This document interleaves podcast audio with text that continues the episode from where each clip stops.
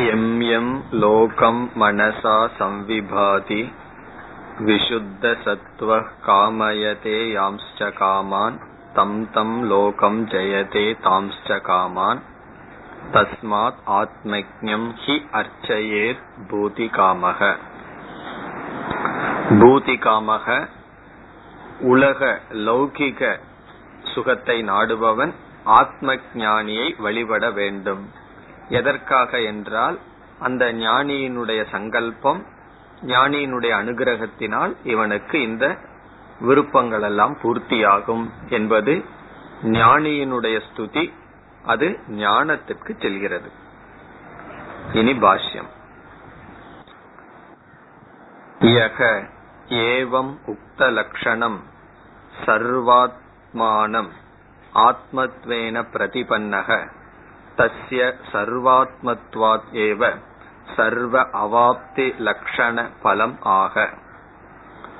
யக ஏவம் உக்த லக்ஷணம், யார் ஒருவர் உக்த லக்ஷணம் இங்கு சொல்லப்பட்ட சர்வாத்மானம் ஆத்மத்வேன, சர்வாத்மானம் எல்லா ஜீவராசிகளிடம் இருக்கின்ற ஆத்மாவை ஆத்மத்வேன தன்னுடைய ஆத்மாவாக பிரதிபன்னக, பிரதிபன்னக என்றால் அறிந்துள்ளானோ, தஸ்ய அவனுக்கு சர்வாத்மத்வா தேவ, அவன் எப்படி அறிந்துள்ளான், எல்லா ஜீவராசிகளினுடைய ஆத்மா தன்னுடைய ஆத்மா என்று அறிந்த காரணத்தினால், அவனே எல்லா ஜீவராசிகளாக இருப்பதனால் சர்வ அவாப்தி லட்சண பலம் ஆக அவன் அனைத்தையும் அடைந்துள்ளான் என்ற பலம் சொல்லப்படுகின்றது. சோஷ்ணுதே சர்வான் காமான் சக பிரம்மனா விபஸ்சிதான்னு தைத்திரியத்துல வந்திருக்கு. பிரம்மவல்லியில இந்த ஞானத்தை அடைஞ்சவுடன் அவன் பிரம்ம ரூபமாக இருந்து எல்லா ஆசைகளையும் அடைகின்றான். காரணம் என்ன, எல்லாமாகவும் இருக்கின்றான். அந்த ஞானத்தில் அனைத்தையும் அவன் அடைந்ததாகின்றான். அவன் இந்த உலகத்துல பார்த்தா எதுவுமே தனக்கு அந்நியமாக பார்ப்பதில்லை, எல்லாமே தான் அடைந்ததாக பார்க்கின்றான். அப்படிப்பட்ட பலம் இங்கு சொல்லப்படுகின்றது. இனி மூலத்திற்கு வருகின்றார். எம் எம் லோகம் பித்ராதி லக்ஷணம் மனசா சம்விபாதி சங்கல்பயதி மஹ்யம் அன்யஸ்மைவா பவேத் இதி. எம் எம் லோகம் என்றால் எந்தெந்த லோகங்கள். உதாரணமா சொல்றார் பித்ராதி லக்ஷணம், பித்ருலோகம், சொர்க்கலோகம், பிரம்மலோகம், இப்படிப்பட்ட லோகம். மனசா சம்விபாதி, மனதினால் சம்விபாதி என்றால் சங்கல்பயதி நினைக்கின்றானோ. மஹ்யம் அன்யஸ்மைவா, தனக்கு தனக்கு வேண்டும் என்றோ அல்லது மற்றவர்களுக்கு கிடைக்கட்டும் என்றோ நினைக்கின்றானோ. அன்யஸ்மைவா பவேத் இதி. இப்ப யாராவது ஒரு பக்தர்கள் வருகிறார், அந்த ஞானி நினைக்கிறார், சரி இவனுக்கு இந்த லோகம் கிடைக்கட்டும், நல்ல கதி போகட்டும்னு நினைத்தால் அது நடக்கின்றது. தனக்கு அவர் நினைக்க மாட்டார். இங்க சொல்றார் தனக்கோ மற்றவங்களுக்கோ நினைச்சா அது நடக்கும். ஞானி இந்த இடத்துல நினைப்பானாங்கிற விசாரம் கிடையாது. தான் நினைக்க மாட்டான். இந்த இடத்துல ஞானத்தினுடைய பலனை இவ்விதம் சொல்லப்படுகின்றது. பிறகு விசுத்த சத்வக, அதற்கு அர்த்தம் சொல்றார் க்ஷீண கிளேஷக ஆத்மவித்து நிர்மல அந்த கரணக.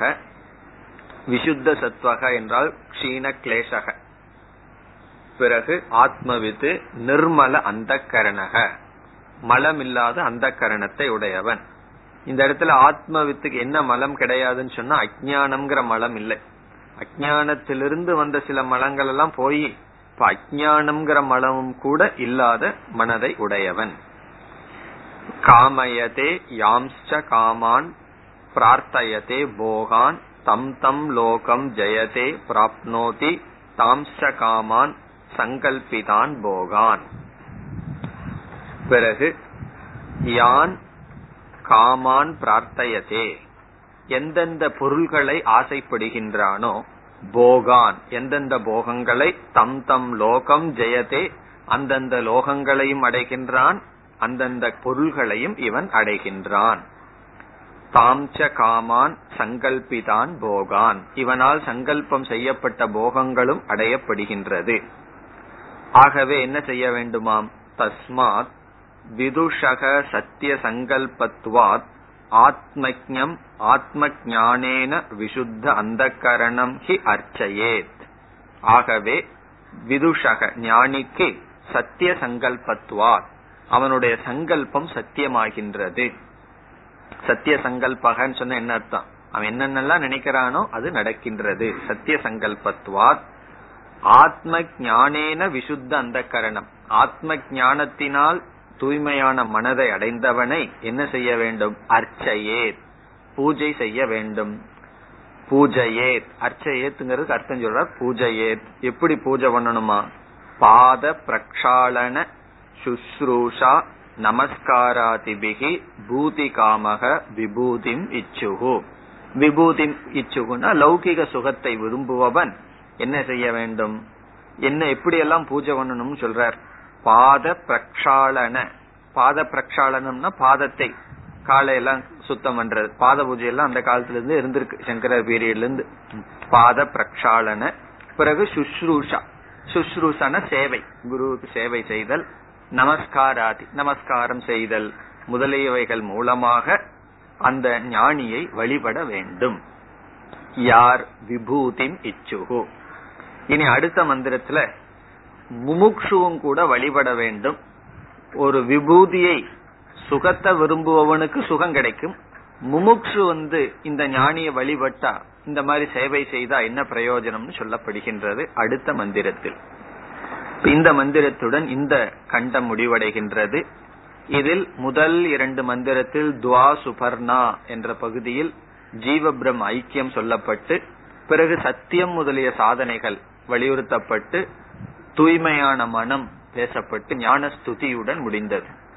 அடுத்த மந்திரமும் இதே ஞானஸ்துதி. இந்த ஞானியை புகழ்ந்து முமுக்ஷுக்களும் கூட இந்த ஞானியை வழிபட வேண்டும். அப்படி முமுக்ஷுக்கள் ஞானியை வழிபட்டால் என்ன பலன் என்று சொல்லப்படுகின்றது. முதல் மந்திரம், கடைசி கண்டம். சவேதைதத் பரமம் பிரம்மதாம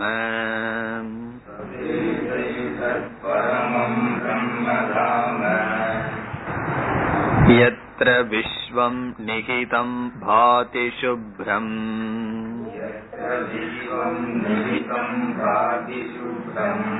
உபாசதே புருஷம் ஹே ஹ்யகாமாஹ.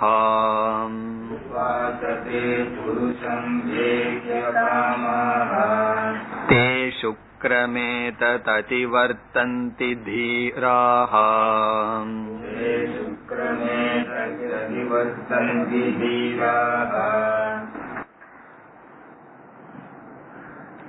சக வேத ஏதத் பரமம் பிரம்ம. சக அந்த ஞானியானவன், வேத அறிகின்றார், ஏதத் இந்த பரமம் பிரம்ம மேலான பிரம்ம. பிறகு தாம, தாம என்றால் அனைத்திற்கும் அதிஷ்டானம், பிரம்மனுடைய லட்சணம். அவர் அந்த ஞானியானவன் வேத அறிகின்றார் இந்த மேலான பிரம்மத்தை, பிரம்ம தாம. பிறகு எத்திர விஸ்வம் நிகிதம், எந்த பிரம்மத்திடமிருந்து, பிரம்மத்திடம் இந்த விஸ்வமானது வைக்கப்பட்டுள்ளதோ, ஏற்றி வைக்கப்பட்டுள்ளதோ. நிகிதம் சொன்னா அத்தியஸ்தம் அர்த்தம். எந்த பிரம்மனிடம் இந்த உலகமானது ஏற்றி வைக்கப்பட்டுள்ளதோ அந்த பிரம்மத்தை அவர் அறிவார். பிறகு பாதி சுப்ரம், அப்படிப்பட்ட பிரம்மன் தூய்மையாக ஒளிர்ந்து கொண்டு இருக்கின்றது. எந்த இடத்தில் விஸ்வமானது வைக்கப்பட்டுள்ளதோ, எந்த பிரம்மனானது தூய்மையாக ஒளிர்ந்து கொண்டிருக்கிறதோ, இப்படிப்பட்ட பிரம்மத்தை அவர் அறிவார். யார்? அந்த ஞானியானவன் அறிந்து வைத்துள்ளார். பிறகு உபாசதே புருஷம் ஏ ஹி அகாமாஹா. ஏ அகாமாகா என்றால் யார் ஆசைகளை விட்டவர்களோ, இங்கு முமுக்ஷுக்களை குறிக்கின்றது. ஏ எந்த ஆசைகளை விட்டவர்கள்? சென்ற மந்திரத்தில் லௌகிக ஆசை இருப்பவர்கள் ஞானியை வழிபட்டால் அதனுடைய பலன் கிடைக்கும். இங்கு அகாமாகா என்றால் லௌகிக ஆசை இல்லாதவர்கள், முமுக்ஷுக்கள் எவருண்டோ. புருஷம் உபாசதே, இந்த இடத்துல புருஷம்னா ஞானி. அந்த ஞானியை யார் வழிபடுகிறார்களோ, யார் ஆசையை விட்டவர்கள், முமுட்சுக்களாக இருப்பவர்கள் அந்த புருஷனை, இந்த ஞானியை வழிபடுகிறார்களோ, இப்ப ஈஸ்வரனை தான் உபாசனை பண்ணணும்னு சொல்லி இருக்கு. இந்த இடத்துல உபனிஷத் என்ன சொல்லுது? அந்த ஞானியை உபாசனை செய்கிறார்களோ வழிபடுகிறார்களோ தே அவர்களுடைய பலம் என்ன? சுக்ரமேதத் அதிவர்த்தந்தி தீராகா தே தீராகா. அந்த முமுட்சுக்கள் சுக்ரம், சுக்ரம் என்றால் மனிதனுடைய பீஜம், உற்பத்திக்கு காரணம், அதிவர்த்தந்தி அதை கடந்து செல்கிறார்கள். அதாவது பஞ்சாக்னி வழியா பித்ருனுடைய தந்தையினுடைய நிரு பீஜமாக அவர்கள் செல்வதில்லை. காரணம் என்ன? மீண்டும் பிறப்பை எடுப்பதில்லை என்பது அர்த்தம். சுக்ரம் என்றால் நிரு பீஜம், குழந்தையினுடைய உற்பத்திக்கு காரணமாக இருக்கின்ற ஆணிடம் இருக்கின்ற சக்தி, அதை அவர்கள் கடந்து செல்கிறார்கள். அதற்குள் பிரவேசத்தை அவர்கள் அடைவதில்லை. இதனுடைய சாரம் என்ன? மறுபிறவியை அடைவதில்லை, விதேக முக்தியை அடைகிறார்கள். இது எப்பொழுது? அகாமகர்களாக இருந்து கொண்டு யார் ஞானியை சேவிக்கிறார்களோ.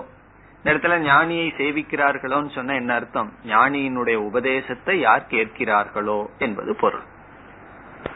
இனி பாஷ்யம் ததக பூஜார்கக ஏவ அசௌ ததக இங்கு சொன்ன காரணத்தை கொண்டும் பூஜார்கக ஏவ அசௌ இந்த ஞானி பூஜைக்கு அர்ஹதை உடையவன். பிறகு காரணத்தை சொல்றார். யஸ்மாத் சக வேத ஜானாதி யாது காரணத்தினால் அந்த ஞானி இந்த பிரம்மத்தை அறிகின்றாரோ அந்த காரணத்தினால் இந்த ஞானி பூஜைக்கு அர்ஹதை உடையவர். இதுல எல்லாம் நமக்கு என்ன சாரம்னா, இப்படிப்பட்ட பூஜைக்கு அர்ஹதை உடையவர் ஞானின்னு சொன்னா அப்போ அந்த அந்த இடத்துல பூஜை எதற்கு போகுது? அந்த ஞானத்திற்கு போகுது. ஒரு ஞானியை நம்ம வழிபட்டோம் அப்படின்னா அவருடைய சரீரத்தை வழிபடுறது இல்ல, அவரிடம் இருக்கின்ற ஞானத்தை வழிபடுகின்றோம். ஆகவே ஞானிக்கு வருகின்ற பெருமை ஞானத்திற்கு செல்கின்றது. அதுதான் இதனுடைய சாரம். சக வேத விஜானாதி எப்படிப்பட்ட பிரம்மத்தை அறிகின்றார்? விஜானாதி இத்யேதது யதோக்த லட்சணம் பிரம்ம இதுவரை விளக்கப்பட்ட பிரம்மத்தை அவர் அறிகின்றார். எப்படிப்பட்ட பிரம்மம்? பரமம் உத்கிருஷ்டம். பரமம் என்றால் மேலானது, உத்கிருஷ்டம் உயர்ந்தது. தாம அதுக்கு அர்த்தம் சொல்றார் சர்வ காமானாம் ஆஸ்ரயம் ஆஸ்பதம். தாம என்றால் இருப்பிடம். இந்த பிரம்மன் தான் எல்லா ஆசைகளுக்கும் இருப்பிடமா இருக்கான். பிரம்மன் ஆனந்த சொரூபமா இருக்கு. எந்த பொருளை நம்ம நாடினாலும் அதுல நம்ம எதை விரும்புறோம்? ஆனந்தத்தை நாடுறோம். அப்படி நம்முடைய ஆசைகளுக்கெல்லாம் இருப்பிடமாக இருப்பது, ஆதாரமாக இருப்பது பிரம்ம. சர்வ காமானாம் ஆஸ்ரயம் ஆஸ்பதம். ஆஸ்பதம்னாலும் ஆஸ்ரயம்தான், ஆதாரமாக இருப்பது. இனி எத்திர எத்திரன எந்த பிரம்மத்திடம் விஸ்வம் நிகிதம். எத்திர எஸ்மின் பிரம்மணி தாம்னி எந்த பிரம்மத்திடம் ஆதாரமாக இருக்கின்ற பிரம்மத்திடம் விஸ்வம் சமஸ்தம் ஜெகத்து நிகிதம் அர்ப்பிதம். சமஸ்தம் ஜெகத் இந்த அகில பிரபஞ்சமும் ஏற்றி வைக்கப்பட்டுள்ளதோ. எது ச ஸ்வேன ஜோதிஷா பாதி சுப்ரம் சுத்தம். பிறகு மீண்டும் எந்த பிரம்மன் பாதி என்றால் ஸ்வேன ஜோதிஷா ஸ்வயம் ஜோதியாக விளங்கிக் கொண்டிருக்கின்றதோ. சுப்ரம் என்பதனுடைய பொருள் சுத்தம், தூய்மையானது. இனி இரண்டாவது வரைக்கும் வர்ற தம் அபி ஏவம் ஆத்மக்ஞம் புருஷம் ஏஹி அகாமாக விபூதி திருஷ்ணா வர்ஜிதாக முமுக்ஷவக சந்தக உபாசதே. தம் அபி இப்படிப்பட்ட ஞானியை ஆத்மக்ஞம் புருஷம். இந்த இடத்துல புருஷம்ங்கிறதுக்கு ஆத்ம ஞானிங்கிறதுக்காக சொல்றார். ஆத்மக்ஞம் புருஷம் ஆத்மாவை அறிந்த ஞானியை ஏ அகாமாக யார் ஆசையை துறந்தார்களோ. சாதன சதுஷ்டய சம்பத்தியை உடையவர்கள் அர்த்தம்.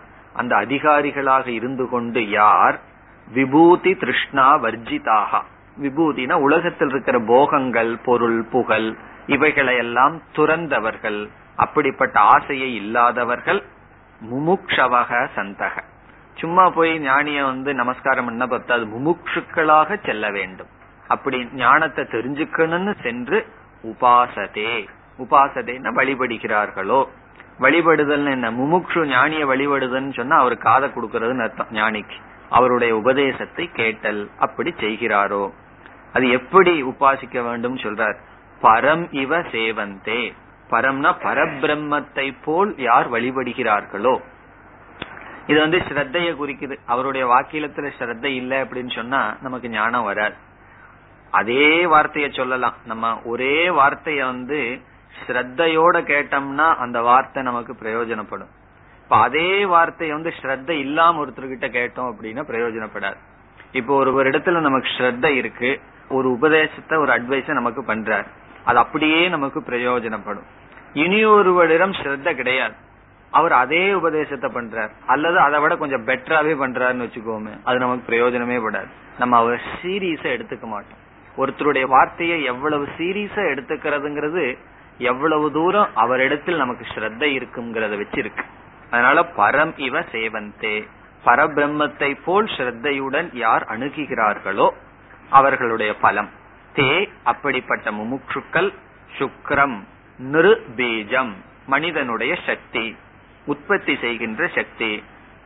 எது ஏதத் பிரசித்தம் ஷரீர உபாதான காரணம், இந்த ஸ்தூல சரீரத்திற்கு உபாதான காரணமாக இருக்கின்ற நிருபீஜத்தை அதிவர்த்தந்தி அதிகச்சந்தி அவர்கள் கடந்து செல்கிறார்கள், அவர்களுக்கு ஜீவன் முக்திக்கு பிறகு விதேக முக்தி வருகிறது என்பது பொருள். யார் தீராகா தீமந்தக ஞானிகள். இப்ப அந்த சிஷ்யன் ஞானி ஆயாச்சு, அதனாலதான் தீமந்தகன் சொல்லிட்டார், ஞானத்தை அடைந்த சிஷ்யன். அதுக்கு வேறொரு உபநிஷத்திலிருந்து சொல்றார், ந புனர் புனர் யோனிம் பிரசர்பந்தி, மீண்டும் வேற ஒரு யோனிக்குள் வேற ஒரு சரீரத்துக்குள் செல்வது கிடையாது. வேறெங்கு உபனிஷத் சொல்கிறது, ந புனக க்வசித் ரதிம் கரோதி இதி ஸ்ருதேஹே, வேறு ஒரு சரீரத்திற்குள் இந்த ஜீவன் செல்வதில்லை. அதக தம் பூஜையேத் இத்யபிப்ராயக, ஆகவே அந்த ஞானியை வழிபட வேண்டும் என்பது உபனிஷத்தினுடைய அபிப்பிராயம். இப்ப இந்த ரெண்டு மந்திரங்களில், சென்ற மந்திரத்திலும் இந்த மந்திரத்திலும் ஞானியினுடைய ஸ்துதி, அது ஞானத்தினுடைய ஸ்துதி. இந்த லௌகிகத்துல ஏதாவது அடையணும்னாலும் கூட ஞானிய பூஜை பண்ணணும், பிறகு மோட்சம் வேணும்னாலும் கூட ஞானியை வழிபட வேண்டும். இனி அடுத்த மந்திரம்,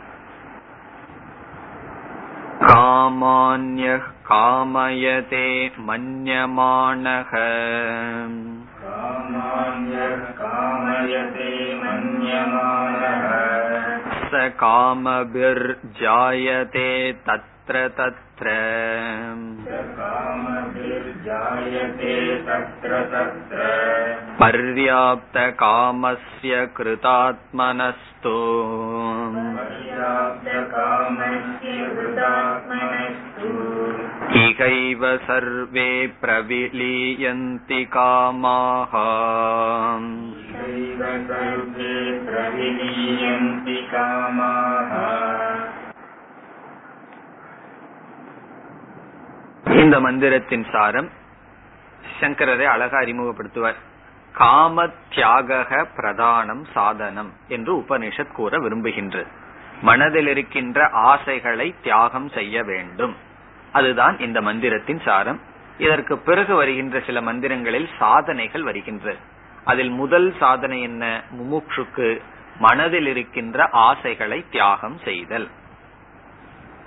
அதை எப்படி உபனிஷத் சொல்லுது என்றால், யாரெல்லாம் ஆசைப்படுகிறார்களோ, எந்தெந்த பொருளை ஆசைப்பட்டு அந்த ஆசையுடன் இறந்து விடுகிறார்களோ அவர்கள் அடுத்த ஜென்மத்தில் அந்த சூழ்நிலையில் பிறக்கிறார்கள் உபனிஷத் சொல்கின்றது முதல் வரியில்.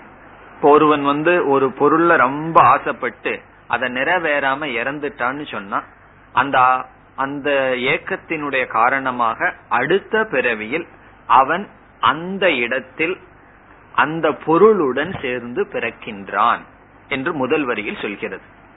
பிறகு இரண்டாவது வரியில என்ன சொல்கின்றது, ஆசையே இல்லாம போனா என்ன பண்ணுவான்னா அவன் பிரம்மஸ்வரூபமாக இருக்கின்றான், பிறப்பதில்லை. அது இரண்டாவது வரியில். முதல் வரியில ஆசையுடன் இறக்கின்ற அஞ்ஞானி, இரண்டாவது வரியில ஞானியினுடைய மனம், அதனுடைய பலன் சொல்லப்படுகின்றது. காமான்ய காமயதே மன்யமானக, காமான் என்ற முதல் சொல்லுக்கு பொருள் விஷயங்கள் என்று பொருள். காமான் நம்மால் ஆசைப்படுகின்ற பொருள்கள், எந்தெந்த பொருள்களெல்லாம் நம்மால் இச்சை செய்யப்படுகிறதோ அந்த பொருளுக்கு காமான். யக காமயதே, யக எந்த ஒரு அஜ்ஞானி எந்த ஒரு அஜ்ஞானியானவன் வெளியில் இருக்கின்ற பொருள்களை ஆசைப்படுகின்றானோ, பிறகு மன்யமானக அதை நினைத்து கொண்டே இறந்து விடுகிறானோன்னு இந்த இடத்துல சேர்த்திக்கணும். எந்த பொருளை வெளியிருக்கின்ற ஆசைப்படுகின்ற பொருள்களை ஆசைப்பட்டு அந்த எண்ணத்தில் இருந்து கொண்டே அதை அனுபவிக்க முடியாம இறந்து விட்டால் அவனுடைய நிலை என்னவா? சக காமபிகி ஜாயதே தத்ர தத்ர, அவன் சக அப்படி இறந்தவன் தத்ர தத்ர அந்தந்த இடத்தில், காமபிகி என்றால் அந்தந்த பொருள்களுடன் பிறக்கின்றான். இப்ப எந்தெந்த பொருள்களை அனுபவிக்க வேண்டும் என்று ஆசைப்பட்டு அதை அனுபவிக்க முடியாமல், இல்ல அந்த பொருள் இருந்தும் கூட அத வந்து அவனுக்கு ஒரு திருப்தி இல்லாம, அனுபவிச்சும் திருப்தி இல்லாம இருந்தா அவன் என்ன செய்வானா? அடுத்த பிறவியில் தத்திர தத்திர ஜாயத்தை அந்தந்த இடத்துல பிறக்கிறான். எப்படி? காமபிகி அந்தந்த பொருள்களுடன் பிறக்கின்றான். சங்கராச்சாரியார் அழகா இனியும் சொல்ல போறார். இப்ப வந்து நமக்கு முன்னாடி ஒரு பொருள் இருக்கு, எத்தனையோ பொருள்கள் நமக்கு நம்மை சுத்தி இருக்கு, நம்ம வந்து அத்தனை பொருள்களையும் அனுபவிக்கிறது இல்ல. பிறகு எந்த பொருள்ல நமக்கு ஆசை இருக்கோ அந்த பொருளை தான் அனுபவிக்கிறோம். அப்படி இந்த உலகத்துல பிறந்துட்டோம்னா எத்தனையோ பொருள்கள் இருக்கு, நம்ம சிந்திச்சு பார்த்தோம்னா அத்தனை பொருள்களையும் நம்ம என்ஜாய் பண்ணிட்டு இருக்கிறது இல்ல. நமக்கு எந்த பொருள் ஆசை இருக்கோ அந்த பொருளை தான் என்ஜாய் பண்றோம். சங்கரர் என்ன சொல்றார்? அந்த ஜீவன் வந்து அடுத்த ஜென்மத்தில் அந்த பொருள்களுடன், அந்த பொருள்கள் மீது இருக்கின்ற அதே ஆசையுடன் பிறக்கின்றான் என்று சொல்ல போற. அந்த பொருளோட மட்டும் அவன் பிறக்கல, மீண்டும் பகவான் அந்த ஆசையை நாசப்படுத்திட மாட்டார். ஏன்னா அந்த ஆசை அவனுக்கு ஒண்ணு இருக்கு. அதனால அந்தந்த ஆசையுடன் அந்தந்த பொருள்களுடன் அவன் பிறக்கின்றான். இது சம்சாரத்தினுடைய தர்சனம். இனி இரண்டாவது வரியில் பர்யாப்த காமஸ்ய, பர்யாப்த காமஸ்யன யாருடைய ஆசையெல்லாம் நிறைவு பெற்று விட்டதோ, பர்யாப்தம்னா போதும்னு சொல்றோம்ல, பர்யாப்தம்னா போதும், பர்யாப்த காமஸ்யன யாருடைய ஆசைகள் எல்லாம் பூர்த்தியாகி விட்டதோ, பிறகு அவன் யாருன்னா கிருதாத்மனக செய்ய வேண்டியதை செய்தி முடித்தவன். இது ஞானியினுடைய லட்சணம். எல்லா ஆசைகளையும் பூர்த்தி செய்து செய்ய வேண்டியதை செய்து முடித்தவனுக்கு இகைவ சர்வே, இந்த வார்த்தை தான் ஜீவன் முக்தியை குறிக்கின்றது. இக இங்கு இருக்கும் பொழுதே சர்வே காமாக எல்லா ஆசைகளும் பிரவிலீயந்தே ஒடுங்கி விடுகின்றது, நாசத்தை அடைகின்றது. பிரவிலீயந்தேனா லீனத்தை அடைகின்றது. யாருக்கு? செய்ய வேண்டியதை செய்து முடிச்சவனுக்கு. அதெல்லாம் சொல்ல போறார், செய்ய வேண்டியதை என்ன செஞ்சு முடிச்சான்னு சொல்ல போறார் சங்கரர். பர்யாப்த காமஸ்யன்னு சொன்னா எல்லா ஆசைகளையும் நிவர்த்தி செய்தவனுக்கு, எல்லா ஆசைகளையும் பூர்த்தி செய்தவனுக்கு. என்னுடைய பொருள் என்ன? எல்லா ஆசையும் எப்படி பூர்த்தி செய்துட்டான்? மனசிலிருந்து விளக்கியவனுக்கு. கிருதாத்மனக இகைவ சர்வே இங்கு இருக்கும் பொழுதே எல்லா காமங்களும் பிரவிலீயந்தே ஒடுங்குகின்றது. இனி பாஷ்யம். முமுக்ஷோகோ காம தியாக ஏவ பிரதானம் சாதனம் இத்யேதத் தர்ஷயதி. முமுக்ஷுக்கு காம தியாகம் தான் பிரதானம் சாதனம். பிரதானம்னா முக்கியமான சாதனம். இது ஏதத் இந்த கருத்தை உபனிஷத் காட்டுகிறது. தர்ஷயதி முமுக்ஷுக்கு காமத்தை தியாகம் செய்தல் தான் முக்கியமான சாதனம் என்பதை இந்த மந்திரத்தில் காட்டப்படுகிறது. காரணம் என்ன? ஆசை இருந்தா காட்டித்தான் அடுத்த பிறவியில் அவன் பிறக்கிறாங்க ஆசையுடன். ஆசை இல்லாதவன் மோட்சத்தை அடைகின்றான் என்று சொல்வதன் மூலம் ஆசையை தியாகம் செய்ய வேண்டும். இனி ஒவ்வொரு வரிக்கு வர்றார், சொல்லுக்கு வர்றார். காமான்ய திருஷ்டா திருஷ்ட விஷய விஷயான் காமான் மன்யமானக தத் குணான் சிந்தையானக பிரார்த்தயதே சக தைஹி காமபிஹி. அது வரைக்கும் பார்ப்போம். காமான் காமான் யக காமான்ங்கிறதுக்கு அர்த்தம் சொல்றார். திருஷ்ட அதிருஷ்ட இஷ்ட விஷயான். திருஷ்டம்னா நம்மால் பார்க்கப்பட்ட, அதிருஷ்டம் சொன்னா நம்மால் கேட்கப்பட்ட அர்த்தம். சில பொருளை பார்த்திருக்கவே மாட்டோம், அத பத்தி கேட்டே ஆசை வளர்த்து வச்சிருப்போம். அமெரிக்காவுக்கு போகாமையே அதை பத்தி நாலு பேர் சொல்ல சொல்ல கேட்டு கேட்டு என்ன ஆயிருக்கும்னா போகணும் போகணுங்கிற ஒரு ஆசை வந்திருக்கும்.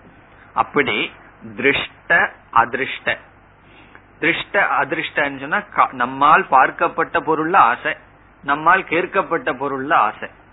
பிறகுனா இஷ்ட விஷயான், இஷ்டம், அதுல இஷ்டம் இருக்கணும். எத்தனையோ பொருளை பாக்கிறோம், எத்தனையோ பொருளை கேட்கிறோம், மனசுல இஷ்டம் இல்லைன்னா அதுல ஆசை வராது.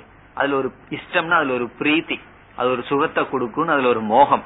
அப்படிப்பட்ட விஷயங்கள் காமான். இப்ப திருஷ்ட அதிருஷ்ட இஷ்ட விஷயான், அது காமான்கிற சொல்லுக்கு விளக்கம். ஆசைப்படுற பொருள்கள்னு சொன்னா பார்க்கப்பட்ட கேட்கப்பட்ட நம்மால் விரும்பப்பட்ட பொருள்கள். என்ன செய்யறான்? காமயதே, அத ஆசைப்படுகின்றான். மன்யமானக, அதுக்கு அர்த்தம் சொல்றார் தத் குணான் சிந்தையானக.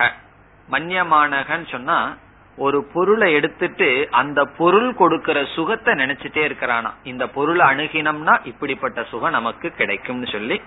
தத் குணான், அந்த விஷயங்களினுடைய குணத்தை சிந்தையானக, சிந்தித்து கொண்டே பிரார்த்தையதே, அவன் அதை ஆசைப்படுகின்றான், அனுபவிக்க வேண்டும் என்ற விருப்பத்தை அவன் அடைகின்றான். ஒரு பொருளை பற்றி நினைச்சு அந்த பொருள் கொடுக்கிற இன்பத்தை மனதில் நினைக்கின்றான், சங்கல்பம் செய்கின்றான். அவனுடைய நிலை என்னன்னா சக தைஹி காமபிகி. காமபிகிங்கிறத காமைகின்னு புரிஞ்சுக்கணும், ஏன்னா இது அகாராந்த வார்த்தை. காமைகி, அந்த காமங்களுடன். காமத்துக்கு ஒரு லட்சணம் கொடுக்கிறார் ஆசைக்கு. என்ன ஆசைக்கு என்ன லட்சணமா? தர்ம அதர்ம பிரவருத்தி ஹேதுபிகி விஷய இச்சா ரூபைகி சக ஜாயதே தத்ர தத்ர. இந்த காமபிகிங்கிறதுக்கு ரெண்டு அர்த்தம் இருக்கு.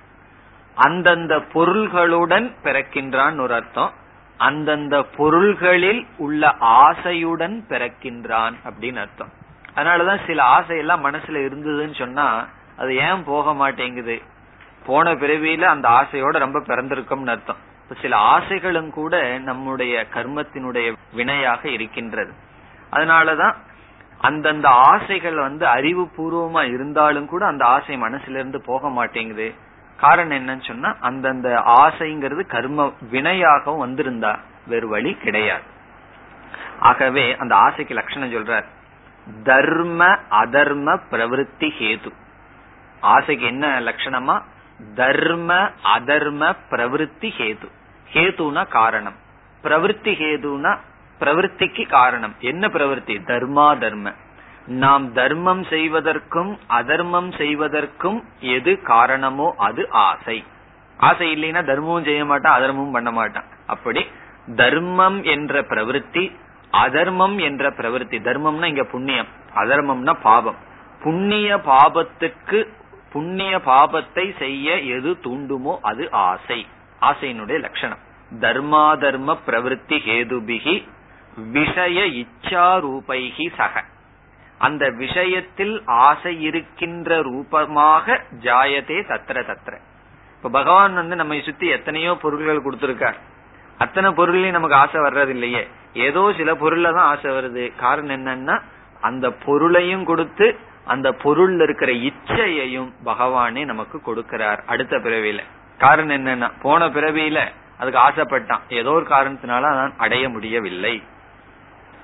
ஜாயதே தத்ர தத்ர. தத்ர தத்ரனா அந்தந்த இடத்தில் அந்தந்த பொருள்களிடத்தில் ஆசையுடன் பிறக்கின்றான். ரெண்டு அர்த்தம். முதல் அர்த்தம் வந்து பொருளுடன் பிறக்கின்றான், இரண்டாவது அர்த்தம் பொருளில் உள்ள இச்சையுடன் அவன் பிறக்கின்றான். எத்திர எத்திர விஷய பிராப்தி நிமித்தம் காமாக கர்மசு புருஷம் நியோஜயந்தி தத்ர தத்ர தேஷு தேஷு விஷயேஷு தைஹி ஏவ காமைஹி விசிஷ்டஹ ஜாயதே. இதனுடைய சாரத்தை சொல்றார், முதல் வரியை விளக்கிட்டு அதே கருத்தை தான் அவருடைய வார்த்தையில் எழுதுறார். எத்திர எத்திரன எந்த எந்த விஷய பிராப்தி நிமித்தம் காமாக. ஒரு விஷயம் இருக்கு, பொருள் இருக்கு, அந்த பொருளை அடையணும்னு சொன்னா நிமித்தம் முதல்ல என்னன்னா ஆசைதான். ஆசைதான் அந்த ஒரு பொருளை அடையிறதுக்கு நிமித்தம். அதற்கு அடுத்ததுதான் நம்முடைய முயற்சி, பணம், இதெல்லாம். முதல்ல ஆசை இருக்கணும். ஆசை இருந்தீங்கன்னா என்னதான் அந்த பொருள் நம்ம பக்கத்துல இருந்தாலும் அதை நம்ம அடையவே மாட்டோம். இப்போ ஒரு பொருளை நம்ம பக்கத்துக்கு கொண்டு வர்றதுக்கு என்ன முதல் நிமித்தம்னா, நல்லா நம்மள என்ன நினைச்சிட்டு இருப்போம், பணம் பொருள் நல்லா நினைச்சிட்டு இருப்போம். சங்கரர் சொல்றார் நம்ம மனசுல இருக்கிற ஆசைதான்.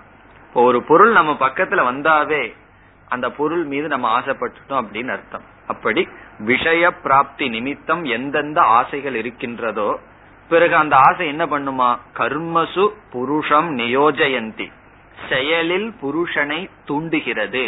செயலில் புருஷனை தூண்டுகின்ற அந்தந்த ஆசை எந்தெந்த ஆசை இருக்கின்றதோ தத்திர தத்திர தேஷு தேஷு விஷயேஷு, அந்தந்த இடத்தில் அந்தந்த விஷயத்தில் அந்தந்த ஆசைகளுடன் கூடியவனாக பிறக்கின்றான். தைகி ஏவ காமைகி விசிஷ்டக, அந்த ஆசையுடன் விசிஷ்டனாக உடையவனாக ஜாயதே பிறக்கின்றான். இதெல்லாம் தான் பகவான் எட்டாவது அத்தியாயத்துல சொன்னார். இவன் வந்து மரண காலத்துல எதை நினைச்சிட்டு இறக்கிறானோ அவன் அடுத்த பிறவியில அதுவாக பிறப்பான், அந்த இடத்துல பிறப்பான்னு சொல்றதெல்லாம் இந்த உபனிஷத்து இங்கு சொன்ன கருத்தினுடைய அடிப்படையில். அந்த ஜடபரதனுடைய புராண கதை இதுதானே, அவன் அதை நினைச்சிட்டே செத்தான், பிறகு மானாகவே பறந்தான். அதெல்லாம் இந்த உபனிஷத்தினுடைய பிரமாணத்தின் அடிப்படையில் வந்த கருத்துக்கள். இனி இரண்டாவது வரியில சொல்றார், யகது பரமார்த்த தத்துவ விஞ்ஞானாத் பர்யாப்த காமக. யக தூங்கிறது வைலட்சண்யம், முன்ன வந்து பர்யாப்த காமகனா பூர்த்தி செய்தவன் அர்த்தம். இப்ப வந்து சில பேர்த்துக்கு வந்து இப்ப ஒரு ஒரு பதார்த்தத்தையே சாப்பிடுறோம், அந்த நேரத்துல என்ன தோணும், சாப்பிட்டு முடிச்சதுக்கு அப்புறம் இனி போதும்னு தோணும். அது ஏன்னு சொன்னா இந்திரியங்கள் வந்து அந்த நேரத்துக்கு சலிப்பு அடைஞ்சிருக்கு, டயர்ட் ஆயிடுது. அதே ஒரு சிக்ஸ் ஹவர்ஸ்க்கு அப்புறம் என்ன ஆகும்னா மீண்டும் அது எவ்வளவா இருந்தாலும் சாப்பிட ஆரம்பிச்சிருவோம். அப்போ ஒரு பொருளை போதும்னு சொல்றதுக்கு ரெண்டு காரணம்.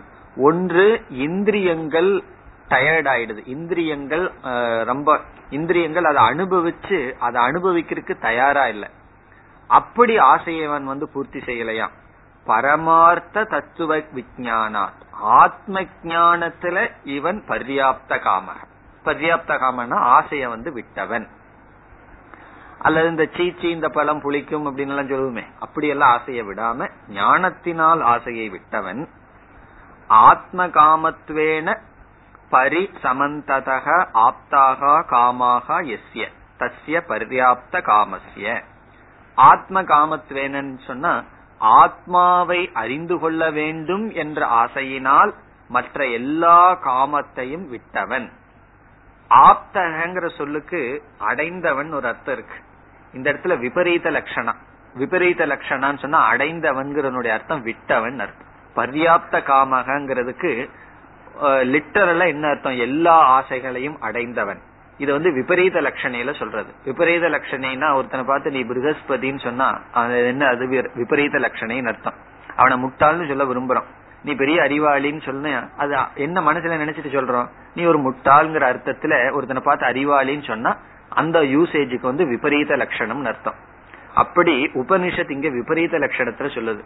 ஆப்த காமகன எல்லா காமத்தையும் அடைந்தவன் சொல்லுது. அதனுடைய அர்த்தம் வந்து நிவிருத்த காமகன் அர்த்தம், எல்லா ஆசைகளையும் விட்டவன் அர்த்தம். எல்லா ஆசையும் விட்டவன உபனிஷத் எல்லா ஆசையையும் அடைந்தவன் அப்படின்னு சொல்லுது.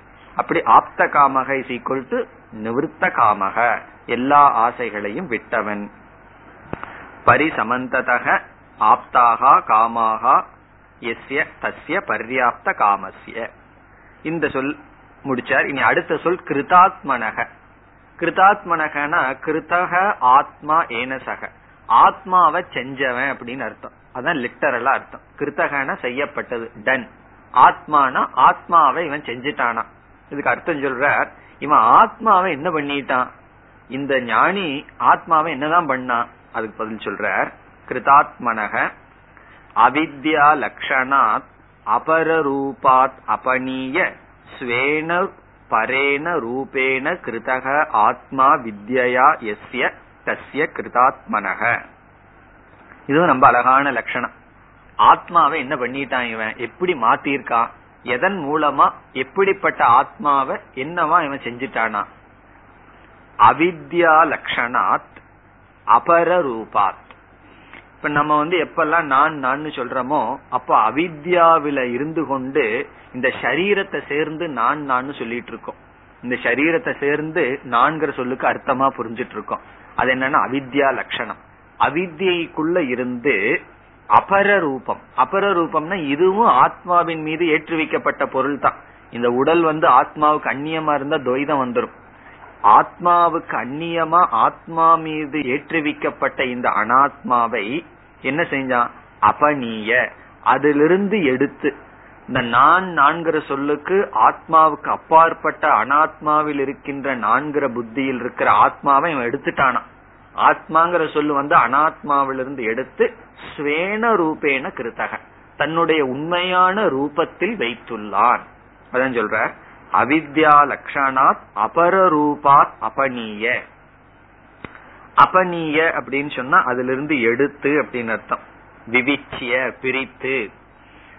அவித்யா லட்சணமாக இருக்கின்ற அனாத்மாவிலிருந்து பிரித்து பரேன ரூபேன, தன்னுடைய மேலான ரூபமாக கிருத்தக செய்தான். செய்த ஆத்மா எதுல செஞ்சா? இப்போ ஒரு காரியத்தை செய்யணும்னா ஏதோ ஒரு கருவி வேணும் அல்லவா? அப்படி தன்னுடைய ஆத்மாவை அனாத்மாவிலிருந்து எடுத்து தன்னுடைய சுரூபமா எதனுடைய துணை கொண்டு செய்தான்? வித்யா, ஞானத்தினால். ஞானத்துல இதெல்லாம் செஞ்சானா? ஞானத்தினால் இவ்விதம் யார் செய்தானோ அவன் கிருதாத்மானக. கிருதாத்மனக, அது ஆறாவது பக்தி. கிருதாத்மனக யஸ்ய தஸ்ய கிருதாத்மனக, அப்படிப்பட்ட ஆத்மாவை செய்தவனுக்கு அவித்யா ரூபமான அனாத்மாவிலிருந்து தன்னை பிரித்து தன்னுடைய சொரூபமாக ஞானத்தினால் செய்தவன். அதுதான் இதனுடைய அர்த்தம். அவனுக்கு என்ன ஆகுதாம்? இகைவ, அதுக்கு அர்த்தம் சொல்றார் திஷ்டதி ஏவ ஷரீரே. இகைவனா ஷரீரம் இருந்து கொண்டு இருக்கும் பொழுதே, ஷரீரமானது உயிரோடு இருக்கும் பொழுதே சர்வே தர்மா தர்ம பிரவருத்தி ஹேதவக. இங்க காமகங்கிறதுக்கு அர்த்தம் சொல்றார் எல்லா தர்ம அதர்ம பிரவருத்தி ஹேது. எப்பெல்லாம் காமகங்கிறது வருதோ அப்ப என்ன அர்த்தம் ஞாபகம் வச்சுக்கணும். தர்மத்திற்கும் அதர்மத்திற்கும் காரணமாக இருக்கின்ற காமமானது பிரவிலீயந்தி. அதுக்கு அர்த்தம் சொல்றார் விலயம் உபயாந்தி, விலயத்தை அடைகின்றது. இனியும் தெளிவா சொல்லணும்னு சொல்றார் நஷ்யந்தி இத்தியர்த்தக. நஷ்யந்தினா நாசத்தை அடைகின்றது. காமாஹா தஜ்ஜன்ய ஹேது விநாசாத் ந ஜாயந்தே இத்தியபிப்ராயஹ. இனி சாரத்தை சொல்றார். இந்த காமம் ஏன் நாசத்தை அடையுதுன்னு சொன்னா, இந்த ஞானி என்ன பண்ணிட்டான்? அஜ்ஞானத்தை தான் நிவர்த்தி பண்ணிட்டான். இந்த அஜ்ஞானத்தை நிவர்த்தி பண்ண காரணத்தினால அஜ்ஞானத்திலிருந்து உருவான காமமானது சென்று விட்டதுன்னு சொல்ற. காமாகா தஜ்ஜன்ய ஹேது விநாசா, காமங்கள் தன்னுடைய உற்பத்திக்கு காரணமாக இருப்பது நாசமான காரணத்தினால். இப்ப காமத்தினுடைய உற்பத்திக்கு காரணமாக இருப்பது அஜ்ஞானம். அவ்விதம் காமங்கள் தன்னுடைய ஜென்மத்திற்கு காரணமாக இருப்பதினுடைய நாசத்தினால், அது என்ன அஜ்ஞானம், அதனுடைய நாசத்தினால் ந ஜாயந்தே, அது பிறப்பதில்லை என்பது அபிப்பிராயம். அப்போ ஞானி ஞானத்தினால காமத்தை நீக்கியுள்ளான். அஜ்ஞானி அஜ்ஞானத்தினால் காமத்தை நீக்காமல் அந்தந்த காமத்தினுடைய வசப்பட்டு பிறவியை எடுத்து சம்சாரியாக இருக்கின்றான். அதுதான் இதனுடைய சாரம். அடுத்த மந்திரம் நாயமாத்மா பிரவச்சனேன லப்யஹ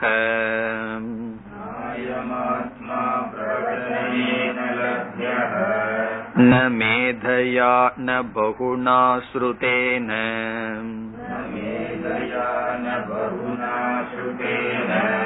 யமே வைஷ வ்ருணுதே தேன லப்யஹ.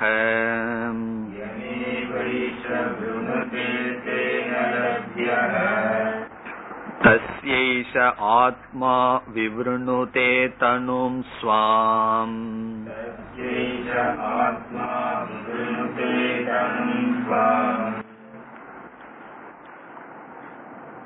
இங்கு முமுக்ஷுத்துவம் என்ற சாதனை உயர்வாக பேசப்படுகின்றது.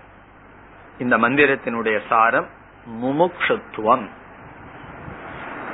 ஒவ்வொரு இடத்திலையும் உபனிஷத் ஒவ்வொரு சாதனைகளை புகழ்ந்து புகழ்ந்து பேசும். அப்படி இந்த மந்திரத்தினுடைய சாரம் ஆத்ம வரணம்.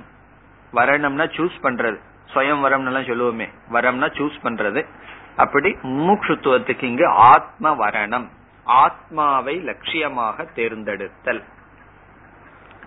முமுட்சுத்துவம் இல்லாம என்ன சாதனை செய்தாலும் மோட்சத்தை அடைய முடியாது. அதுதான் என்னுடைய சாரம். இப்போ உபனிஷத் வந்து ஒரு விதமான முறையை கையாளும். என்ன முறை என்றால், ஒரு சாதனையை புகழ்ந்து சொல்ல வேண்டும் என்றால் அது எப்படி புகழ்ந்து சொல்றது? என்னைக்குமே ஒருத்தனை புகழணும்னு சொன்னா இனி ஒருத்தனை மட்டம் தட்டி தான் ஆகணும். இனி ஒருத்தனை மோசமா பேசினா தான் இனி ஒருத்தனை புகழவே முடியும், இல்லைன்னா புகழவே முடியாது. ஒரு அட்வர்டைஸ்மெண்ட்லயே ஒரு சோப்பு நல்லா இருக்குன்னு காட்டணும்னு என்ன செய்வார்கள்? ஃபர்ஸ்ட் வேற ஏதாவது சோப்பை காமிச்சு இதனால எப்படி அழுக்கு போகலைங்கிறத காமிச்சு எங்களுடைய சோப்பு தான் நல்லா அழுக்கு போகுதுன்னு காமிக்கிறாங்க இல்லையா? அதே மெத்தட் தான், ஆர்டினரி சைக்காலஜி தான் உபனிஷத்தின் கையாளுது. ஒரு சாதனத்தைய புகழும் போது அந்த உபனிஷத் என்ன சொல்லுது? இந்த சாதனை இல்லாம மற்ற சாதனைகளை செஞ்சா பிரயோஜனம் இல்லைன்னு சொல்லுது. மற்ற முக்கியமான சாதனைகளையே சொல்லுது. மற்ற முக்கியமான சாதனைகளினால ஆத்மாவை அடைய முடியாது, இந்த சாதனையில தான் அடைய முடியும் உபனிஷத் கூறுகின்றது. இதை எப்படி புரிஞ்சுக்கணும்னு சொன்னா ஒரு நியாயம் இருக்கு, நிந்தா ந நிந்தார்த்தம் அப்படின்னு ஒரு நியாயம். உபனிஷத் வந்து ஒரு சாதனையை நிந்தனை செய்வது நிந்தனைக்காக அல்ல, அந்நிய ஸ்துத்தியர்த்தம், வேறு ஒன்றை புகழ்வதற்காக.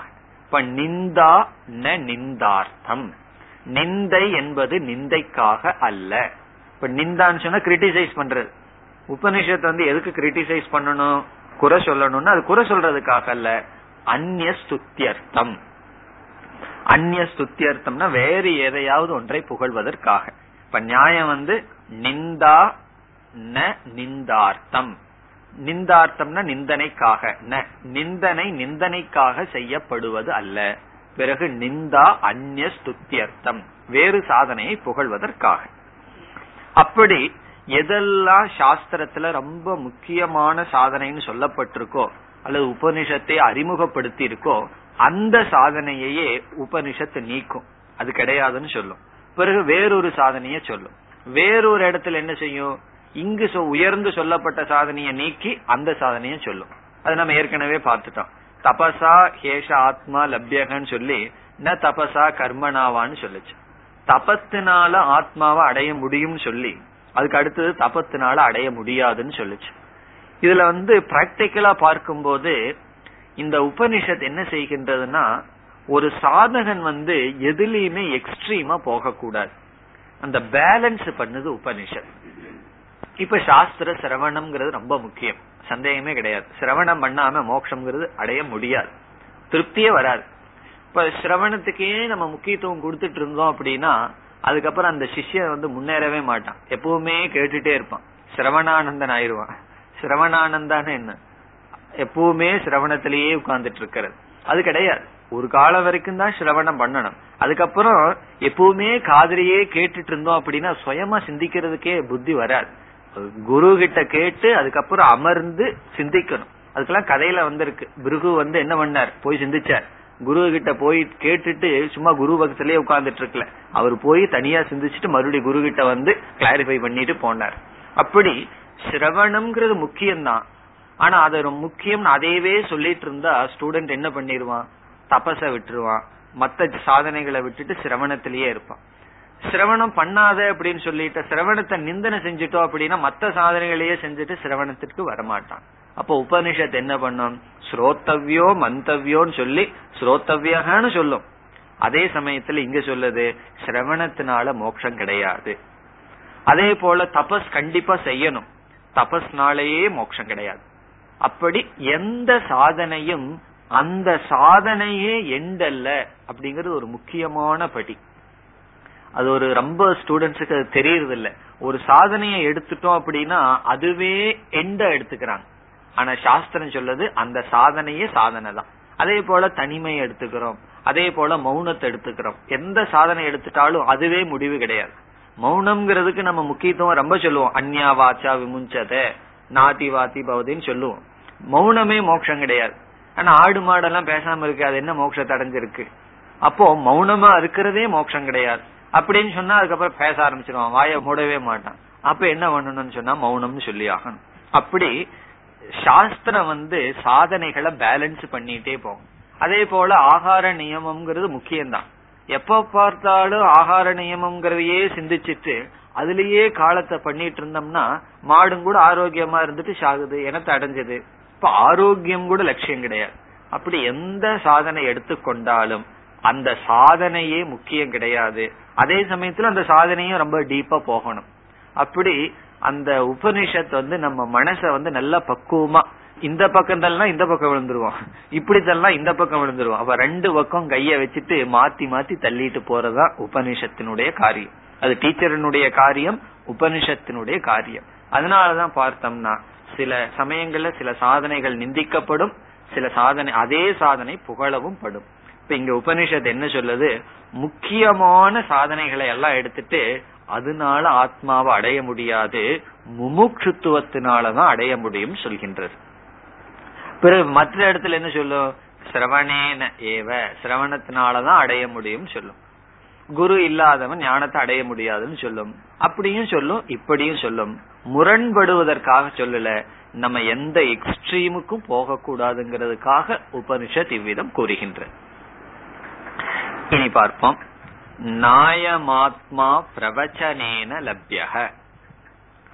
நாயமாத்மா, இந்த ஆத்மாவானது, இந்த இடத்துல ஆத்மானா ஆத்ம ஞானம்னு புரிஞ்சுக்கணும்.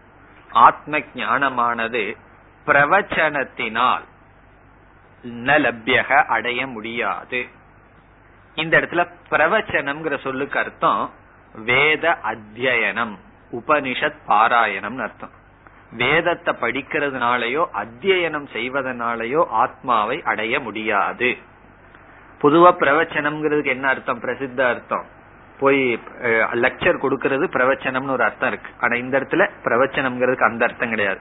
பிரவச்சனம்னு சொன்னா மீண்டும் மீண்டும் குருவினுடைய வார்த்தையை கேட்டு அதை மீண்டும் திருப்பி சொல்றது. வேதத்தை அத்தியனம் பண்றதுனாலயோ அல்லது சாண்டிங் பண்றதுனாலயோ இந்த ஆத்மாவை அறிய முடியாது. பிறகு வேதத்தை வந்து அத்தியனம் பண்றதுனால அடைய முடியாது. ந மேதையா, வேதத்தினுடைய சப்தத்தை சொல்றதுனாலயோ வேதத்தினுடைய அர்த்தத்தையோ அல்லது வேதத்தையோ மனசுல ஞாபகம் வச்சுக்கிறதுனாலயோ அடைய முடியாது. மேதையான்னு சொன்னா பைஹார்ட், உபனிஷத்தை மனப்பாடம் பண்றதுனால இந்த ஆத்மாவை அடைய முடியாது. இதுல வேதம்னா குறிப்பா வேதாந்தம். சில பேர் வந்து எல்லா உபநிஷத்தையும் மனப்பாடம் பண்ணிட்டு வார்த்திகம் எல்லாம் மனப்பாடம் பண்ண ஆரம்பிச்சிருவார். ஏன்னா எல்லாம் முடிஞ்சாச்சு இருக்கிறதெல்லாம். சுரேஸ்வராச்சாரியார் வார்த்தையை பத்தாயிரம் கணக்கில் இருக்கு. அது ஒரு விதமான அடிக்ஷன், அதனாலையும் முடியாது. அப்படின்னா நான் இனிமேல் ஒரு மந்திரத்தையும் மனப்பாடம் பண்ண மாட்டேன்னு அர்த்தம் கிடையாது. அதுக்கு முடிவு பண்றதுக்கு உபநிஷத் சொல்லல, மனப்பாடம் பண்றதுனாலே மட்டும் அடைய முடியாது. அதனால அதை நம்ம பெருமையா சொல்லிட்டு இருக்க கூடாது, இதெல்லாம் நான் மனப்பாடம் பண்ணி வச்சிட்டு இருக்கேன்னு சொல்லி. அது சில பேர் அது சொல்றதுக்கே மனப்பாடம் பண்ணுவார்கள். எனக்கு எல்லாம் மனப்பாடமா தெரியும்னு சொல்றதுக்கு தான் மனப்பாடம் பண்ணுவார்களே தவிர அது அந்த அந்த ஞானத்துக்காக செய்ய மாட்டார்கள். அப்போ மேதையா, மேதையினாலையும் கூட முடியாது. சில பேர்த்துக்கு மேதா சக்தி இருக்கலாம், சில பேர்த்துக்கு குறைவா இருக்கலாம், அதனால கிடையாது. இதெல்லாம் ஸ்டூடெண்ட்ஸுக்கு ஒரு நல்ல இது சௌகரியம். ஏன்னா நம்ம பேர்த்துக்கு அது ஒரு பெரிய கில்ட் ஃபீலிங். ரொம்ப பேர்த்துக்கு வயசானதுக்கு அப்புறம் தானே இந்த வேதாந்தத்துல எல்லாம் ஆசை வருது. அதனால அவங்களால உபநிஷத் மந்திரத்தை மனப்பாடம் பண்ண முடியல. சம்டைம் குரு வந்து அதுக்கு இதுக்கும் கோட் பண்ணிட்டாருன்னு வச்சு அவங்களுக்கு எல்லாம் ஒரே கஷ்டமா போயிரும். அவருக்கு இவ்வளவு பூரம் ஞாபகம் வச்சிருக்கு, எனக்கு ஒண்ணுமே ஞாபகம் இல்லைன்னா சொல்ல வேண்டியதுதான். இந்த மேதையினால நீங்களோ நானோ மோட்சத்தை அடைய முடியாது. பிறகு ந பகுனா ஸ்ருதேன, பகுனானா மீண்டும் மீண்டும், ஸ்ருதேனா கேட்பதினால், இந்த கிளாஸ் மீண்டும் மீண்டும் கேட்பதினால், அதாவது ஆத்ம தத்துவத்தை மீண்டும் மீண்டும் சிரவணம் செய்வதினால் இந்த ஆத்மாவை அடைய முடியாது. இப்போ இந்த ஆத்மா பிரவச்சனத்தினாலையும் அத்தியனத்தினாலையும் பிறகு மேதா சக்தியினாலையும் ஞாபக சக்தியினாலையும் பிறகு மீண்டும் மீண்டும் கேட்பதனாலும் ஆத்மாவை அடைய முடியாது. இனி இரண்டாவது வரைக்கும் வரணும். இரண்டாவது வரியில உபனிஷத் ஒரு விதமா சொல்லுது, சங்கராச்சாரியார் வேறு விதமா எடுத்துக்கிறார். நம்ம ரெண்டு அர்த்தத்தை பாக்கிறோம், ரெண்டு இன்டர்பிரிட்டேஷன் இருக்கு. உபனிஷத்தினுடைய கிராமர் படி என்ன அர்த்தம், சங்கராச்சாரியார் என்ன எடுத்து எடுத்துக்கிறார்னு அது பாஷ்யம் பார்க்கும்போது பார்க்கலாம். உபனிஷத் சொல்றபடி இலக்கணப்படி எப்படி அர்த்தம் வருதுன்னு சொன்னா, இப்படி எல்லாம் இதனால எல்லாம் ஆத்மாவை அடைய முடியாதுன்னு சொன்ன உபனிஷத் என்ன சொல்லுது, எந்த சாதகனை ஆத்மா தேர்ந்தெடுக்கிறதோ அவனால் அறியப்படுகிறதுன்னு சொல்லுது உபனிஷத். ஆத்மாவே தேர்ந்தெடுக்குதான், சரி இவனுக்கு நம்மளுடைய சொரூபத்தை காட்டலாம். ஆத்மான ஈஸ்வரன். இப்ப யார் வந்து ஈஸ்வரன் யாரை தேர்ந்தெடுக்கிறாரோ அவனால் தான் அந்த ஈஸ்வரனை அறிய முடியும். அப்படி உபனிஷத்தினுடைய வாக்கியப்படி இருக்கு. ஆனா சங்கரர் எப்படி எடுத்துக்கிறார், ஆப்போசிட்டா எடுத்துக்கிறார். யார் ஈஸ்வரனை தேர்ந்தெடுக்கிறாரோ அவரால் தான் ஈஸ்வரனை அறிய முடியும் சங்கரர் எடுத்துக்கிறார். ஆனா விசாரம் பண்ணி பார்த்தா ரெண்டும் ஒரே அர்த்தம் தான். எப்படின்னு பார்ப்போம். உபனிஷத்து என்ன சொல்லுது, ஆத்மா இந்த இடத்துல ஈஸ்வரன் ஆத்மா ஒண்ணு, எல்லாம் ஆத்மாங்கிற சப்தத்துலதான் இருக்கு. ஆத்மா யாரை தேர்ந்தெடுக்கிறதோ அவரால் தான் ஆத்மாவை அறிய முடியும். சங்கரர் எப்படி எடுத்துக்கிறார், ஆத்மாவை யார் தேர்ந்தெடுக்கிறானோ அவனால் தான் ஆத்மாவை அறிய முடியும். உபனிஷத்தினுடைய அப்படியே நேரடியா பார்த்தோம்னா என்ன சொல்லுது, ஆத்மா வந்து யார தேர்ந்தெடுக்குதோ அவன் தான் இந்த ஞானத்தை அடையறான். அப்படின்னா என்ன, நம்மளை எல்லாம் பார்த்து ஆத்மா தேர்ந்தெடுக்குதான், சரி இவனை நம்ம தேர்ந்தெடுப்போம் நம்ம என்னுடைய சொரூபத்தை விளக்குறதுக்குன்னு சொல்லி. இதை எப்படி புரிஞ்சுக்கணும்னா, இப்ப ரெண்டு நண்பர்கள் இருந்தா நான் வந்து ஒரு முக்கியமான நண்பனா யார தேர்ந்தெடுக்கிறேனோ அவன் தான் என்னையும் தேர்ந்தெடுப்பான். இப்ப ஆத்மா யார தேர்ந்தெடுக்கும், ஆத்மா வந்து தன்னுடைய சொரூபத்தை விளக்கலான்னு யார தேர்ந்தெடுக்கும்னா, எந்த சாதகன் ஆத்மாவை தேர்ந்தெடுத்திருக்கிறானோ அவனை தான் ஆத்மாவும் தேர்ந்தெடுக்கும். கீதையில பகவான் சொல்லுவார், நான் வேணும்னு யார் வழிபடுகிறானோ அவனிடத்தில் நான் செல்கிறேன்னு பகவான் சொல்லுவார். அப்படி ரெண்டு பேரும் மியூச்சுவல் தான். உபனிஷத்து என்ன சொல்லுது, ஆத்மா யாரை தேர்ந்தெடுக்கிறதோ அவனால் ஆத்மா அடையப்படுகிறது. இப்படி சொல்லிட்டோம்னா முமுட்சுத்துவத்துக்கு இடம் இல்லாம போயிடும். இங்க தெய்வ அனுகிரகத்துக்கு தான் இடம் இருக்கும். ஈஸ்வரனுடைய அனுகிரகம் அது யாருக்கு இருக்கோ அவனால் அடைய முடியும் ஆயிரும். அது அப்படியே மாத்தி சொல்லணும்னு சொன்னா, இப்ப ஈஸ்வரன் யாருக்கு அனுகிரகம் பண்ணுவார், யார் ஈஸ்வரனை தேர்ந்தெடுக்கிறார்களோ அவர்களைத்தான் ஈஸ்வரன் தேர்ந்தெடுப்பார். அப்ப சங்கரர் அப்படி எடுத்துக்கிறார். இப்ப ரெண்டும் ஒண்ணுதான், ஆத்மா யாரை தேர்ந்தெடுக்கிறதோ அவர்களினால் இந்த ஆத்மா அடையப்படுகிறது. அப்படி சொல்லிட்டு என்ன சொல்லணும், யார் ஆத்மாவை தேர்ந்தெடுக்கிறார்களோ அவர்களைத்தான் ஆத்மா தேர்ந்தெடுக்கும். அப்ப நமக்கு என்ன கிடைக்குது, முமுட்சுத்துவம் கிடைக்கின்றது. இப்ப முதல் வரிய உபனிஷத் சொல்றபடி பார்த்தோம்னா முமுட்சுத்துவம்ங்கிற சாதனை வராது, ஈஸ்வர அனுகிரகம்ங்கிற சாதனை வரும், ஆத்மா யாரை தேர்ந்தெடுக்கிறதோங்கிற சாதனை வரும். சங்கரர் சொல்றபடி எடுத்துட்டோம்னா முமுட்சுத்துவம்ங்கிற சாதனை, எந்த சாதகன் ஆத்மாவை தேர்ந்தெடுக்கிறானோ அவனால் ஆத்மா அடையப்படுகிறது. இந்த ரெண்டையும் நம்ம சேர்ந்து புரிஞ்சுக்கிறோம்.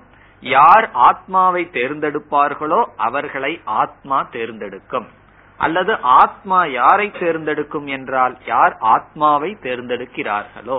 அதுல பகவான் வந்து கீதையில ரொம்ப தெளிவா சொல்றார், என்னை நாடுபவன் நான் அவனை அடைகின்றேன், என்னை விரும்புபவர்களுக்கு நான் அவனிடம் என்னை காட்டுகின்றேன்னு சொல்லி சொல்றேன்.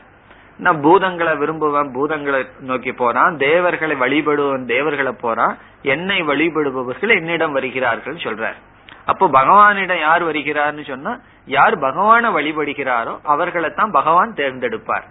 அவ்விதத்தில் ஆத்மா யாரை தேர்ந்தெடுக்கிறதோ அவர்களால் ஆத்மா அறியப்படும் என்ற உபனிஷத் வாக்கியத்துக்கும், யார் ஆத்மாவை தேர்ந்தெடுக்கிறார்களோ அவர்களினால் ஆத்மா அறியப்படும் என்ற சங்கரருடைய விளக்கத்துக்கும் ஒரே பொருள் தான். இனி உபனிஷத்தில் எப்படி பொருள்ங்கிறத மட்டும் பார்க்கலாம், பாஷ்யத்துல சங்கரர் பொருளை பார்க்கலாம். யமே வைஷ ஏஷ விருணுதே. இப்ப ஏஷக அப்படிங்கறது வந்து இவன் அப்படின்னு அர்த்தம். இந்த ஏஷகங்கிற சொல்லி என்னைக்குமே முன்னாடி சொன்னதை பொறுத்து தான் வரும். இப்ப வந்து ராமன் அப்படிங்கிறவரை பத்தி நம்ம பேசிட்டு இருந்துட்டு அவர் அல்லது இவர்னு சொன்னோம்னா, அந்த இவருங்கிறது யாரை குறிக்கணும், இதுக்கு முன்னாடி நான் யார பத்தி பேசியிருக்கிறேனோ அந்த புரோனோன் வந்து இதுக்கு முன்னாடி பேசின நவுனை தானே குறிக்கணும். அப்போ ஏஷகங்கிற புரோனோன் இதற்கு முன்னாடி பேசின ஆத்மா. இப்ப ஏஷக ஆத்மா, இந்த ஏஷகங்கிற சொல்லுக்கு சங்கரர் வேற ஒரு அர்த்தம் கொடுப்பார். இப்ப உபனிஷத்து படி ஏஷக இஸ் ஈக்வல் டு ஆத்மா. ஏஷக இந்த ஆத்மா, எம் ஏவ விருணுதே, எம் சாதகம் எந்த சாதகனை தேர்ந்தெடுக்கிறதோ.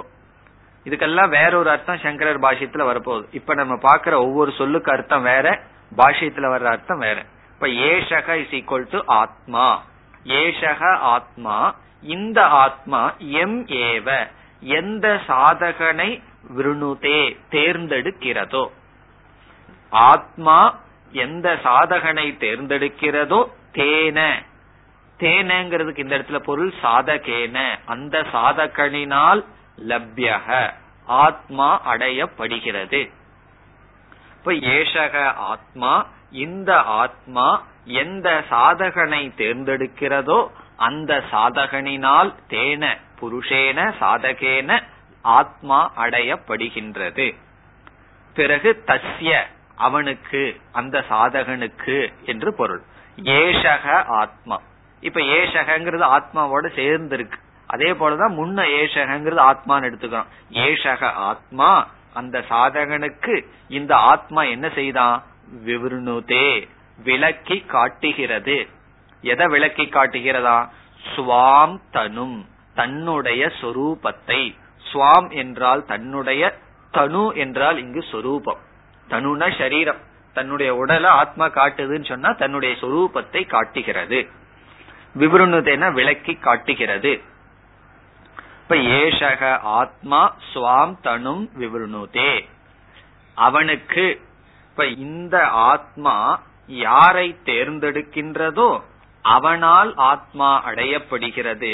அப்படிப்பட்ட சாதகனுக்கு இந்த ஆத்மா தன்னுடைய சொரூபத்தை விளக்கி காட்டுகிறது. அது ஆத்மாவினுடைய அனுகிரகம் இருந்தா தான் பார்க்க முடியும். இதுக்கும் ராமகிருஷ்ணர் ஒரு சின்ன உதாரணம் சொல்லுவார். ஒரு இருட்டுல வந்து ஒருவர் வந்து ஒரு டார்ச் வச்சிட்டு இருக்கார். அவர் என்ன பண்ணுவாராம், எல்லாத்தையும் பார்த்துட்டு இருப்பாராம். பிறகு அவரை நம்ம பார்க்கணும்னா அவர் ஒரு லைட்டு காமிச்சிட்டு இருக்கார். நம்ம எல்லாம் போயிட்டு இருக்கோம், அவர் அந்த லைட்டு காமிச்சிட்டு இருக்காரு. அதனால நம்ம மற்ற பொருள்களை பார்க்கிறோம். யாரு லைட் அடிக்கிறாங்களோ அவங்கள பார்க்கணும்னா யாருடைய அனுகிரகம் வேணும், அவரே அந்த லைட் அவர் பக்கம் திருப்பணுமா. அவரே அவர் லக திருப்பிட்டாருன்னு சொன்னா நம்ம ஓ இவருதான் லைட் அடிச்சிட்டு இருக்காரா, லைட் அடிச்சு நமக்கு எல்லாம் காமிக்கிறாரா அப்படின்னு தெரிஞ்சுக்குவோமா. அதே போல இதெல்லாம் படிக்கல ராமகிருஷ்ணர், இருந்தாலும் சொல்றார். என்ன சொல்றார், அந்த ஈஸ்வரன் வந்து தன்னுடைய தன்னையே காமிச்சிட்டாதான் நமக்கு உண்டு. அந்த காளி தேவி அவளுடைய சொரூபத்தை அவளா காமிச்சாதான் உண்டுன்னு அவர் சொல்லுவார். அப்படித்தான் இந்த இடத்துல சொல்லுது, ஸ்வாம் தனும் விவருணுதே ஆத்மா தன்னுடைய சொரூபத்தை அந்த சாதகனுக்கு தானே காட்டுகின்றது. நம்ம அனுபவத்துல பார்த்தா தெரியுது, எல்லாம் இருக்கு, ஏன் புரிஞ்சுக்கலாம், ஆத்மா தன்னுடைய சொரூபத்தை அவனுக்கு விளக்கவில்லை என்று பொருள். இப்ப எப்போ ஆத்மா தன்னுடைய சொரூபத்தை ஒருத்தனுக்கு காட்டும்னா, உபனிஷத்தினுடைய வாக்கியப்படி யார அந்த ஆத்மா தேர்ந்தெடுத்திருக்கோ அவனை. நம்ம எப்படி புரிஞ்சுக்கிறோம், ஆத்மா யாரை தேர்ந்தெடுக்கும், யார் ஆத்மாவை தேர்ந்தெடுத்திருக்கிறார்களோ அவர்களை ஆத்மா தேர்ந்தெடுத்திருக்கும். அப்படிப்பட்டவன் ஆத்மாவை அறிகின்றான். இதனுடைய சாரம் என்னன்னா, எக்ஸ்க்ளூசிவ் பர்சூட், எல்லாத்தையும் துறந்துட்டு அதுதான் என்று யார் ஆத்மாவை நாடுகிறார்களோ அவர்களால் ஆத்மா அடையப்படும். அதுதான் இதனுடைய சாரம். இனி பாஷ்யத்தை அடுத்த வகுப்பில் பார்ப்போம். ஓம் பூர்ணமத் பூர்ணமிதம் பூர்ணாத் பூர்ணமுதச்யதே பூர்ணஸ்ய பூர்ணமாதாய பூர்ணமேவாவசிஷ்யதே. ஓம் சாந்தி சாந்தி சாந்தி.